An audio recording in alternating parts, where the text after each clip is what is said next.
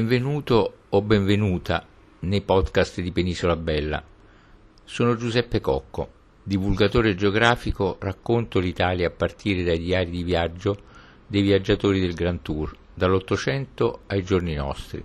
Ti invito ora a seguirmi nella visita di Muggia.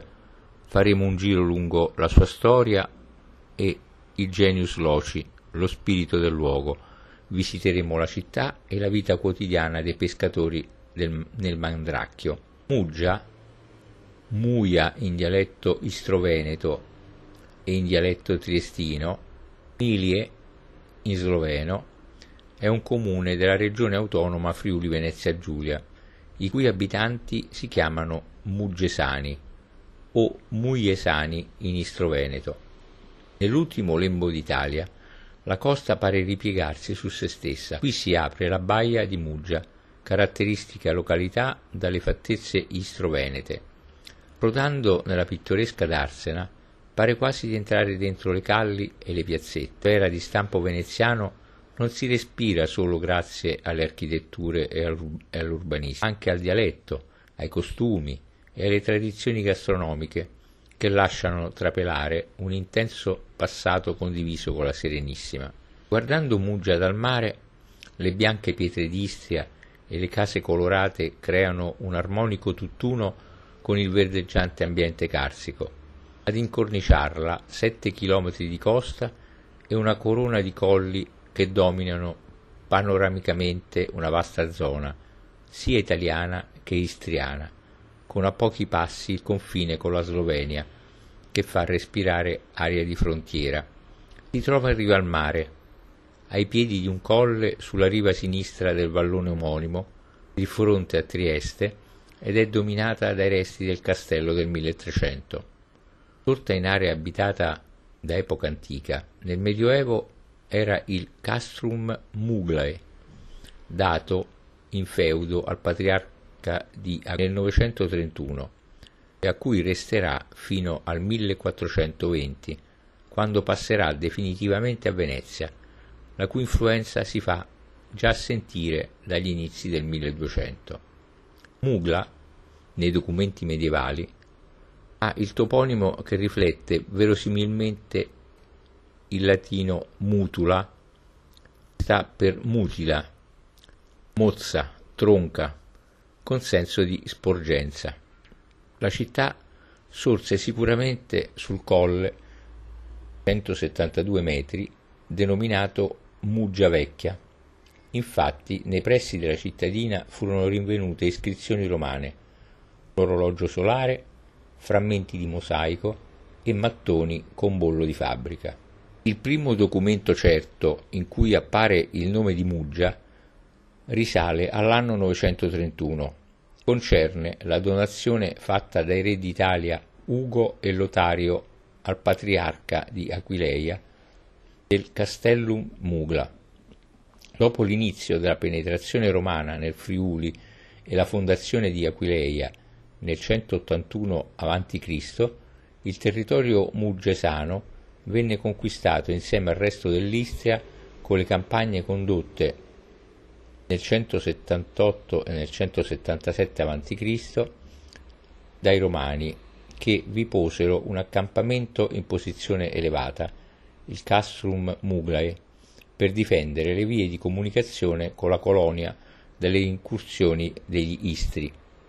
Dopo la caduta dell'impero romano d'Occidente, a Muggia si avvicendarono le dominazioni del Goto Teodorico, dei Longobardi, dei Bizantini e dei Franchi. Nel 931 fu donata dai re d'Italia Ugo e Lotario al patriarcato di Aquileia. Prima dell'anno 1000 Muggia sviluppò a valle nel porticciolo un piccolo centro che fu chiamato Borgo Lauro e in questo nuovo borgo, nel 200, nacque il comune di Muggia e di quest'epoca sono il Duomo e il Palazzo Comunale. Il Duomo, dedicato ai santi Giovanni e Paolo, fu costruito sui resti di un edificio sacro precedente a tre absidi e venne consacrato dal vescovo di Trieste nel 1263. L'edificio di impianto romanico venne arricchito alla metà del 1400 con il rivestimento della facciata in lastre di pietra bianca, con rilievi nella lunetta del portale su cui domina un imponente rosone in tipico stile gotico veneziano.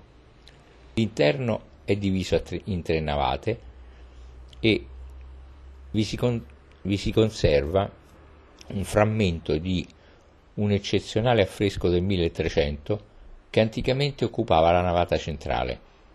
Lungo le pareti sono alcuni dei fanali processionali del 1700 e 1800 appartenenti alle antiche confraternite.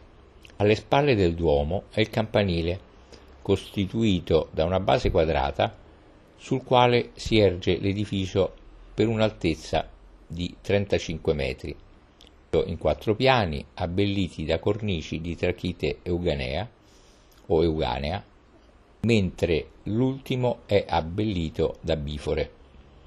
Con ogni probabilità la sua costruzione risale a ben prima dell'innalzamento del Duomo, testimoniata dall'orologio che è presente fin dal lontano Trecento. La piazza antistante invece è un mix di stili. Portici sono asburgici, mentre nei vicoli del borgo si respira aria tardo medievale.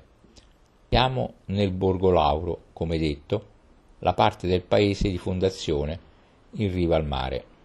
Negli edifici si aprono piccole botteghe, bar ed esercizi commerciali, tutto molto piccolo, raccolto, elegante e schivo, in linea col piccolo borgo di mare di confine. Nel 1354 Muggia subì un attacco da parte dei genovesi per cui scelse di passare nel 1420 con la Repubblica di Venezia. Nel 1374 fu costruita una torre fatta erigere dal patriarca di Aquileia, Marquardo di Randec, primo nucleo del castello, nella zona di Borgo Lauro, ma in posizione elevata sul porto, a cui oggi si affaccia il castello. Successivamente venne aggiunto un quadrilatero di mura e alcune torri di guardia per ospitare una guarnigione di soldati, la cui costruzione si protrasse sino al 1399. I merli della torre sono piani, ovvero di tipo guelfo.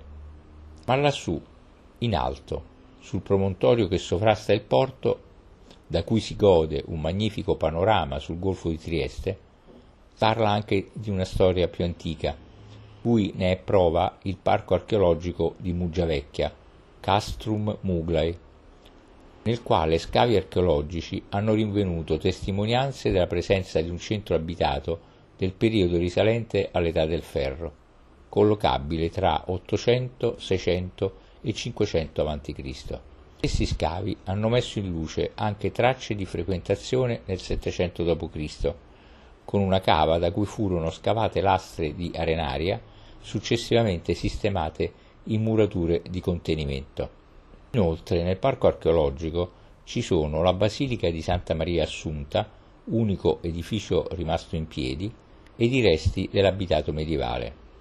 La basilica venne probabilmente fondata in epoca longobarda dai monaci benedettini bianchi di San Colombano, già presenti nell'area veneta nel regno longobardo e soprattutto lungo la via Postumia, dopo la fondazione reggia dell'abbazia matrice di San Colombano di Bobbio e l'espansione monastica dal 600 all'800 del regno.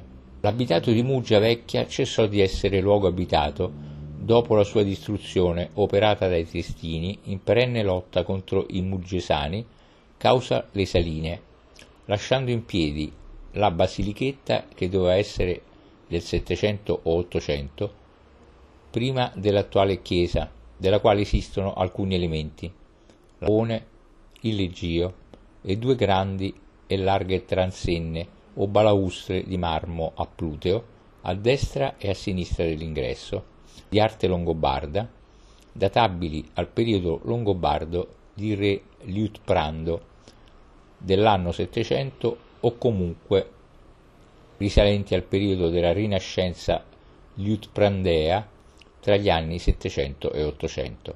I resti del borgo medievale, invece, sono stati rimessi in luce da indagini archeologiche che hanno ritrovato un tratto di strada su cui si aprivano diverse case lungo un lato della strada appoggiate alle mura di cinta, tra le quali un'abitazione con officina di un fabbro al piano terra e che conserva resti del piano superiore, accessibile con una scala esterna in muratura.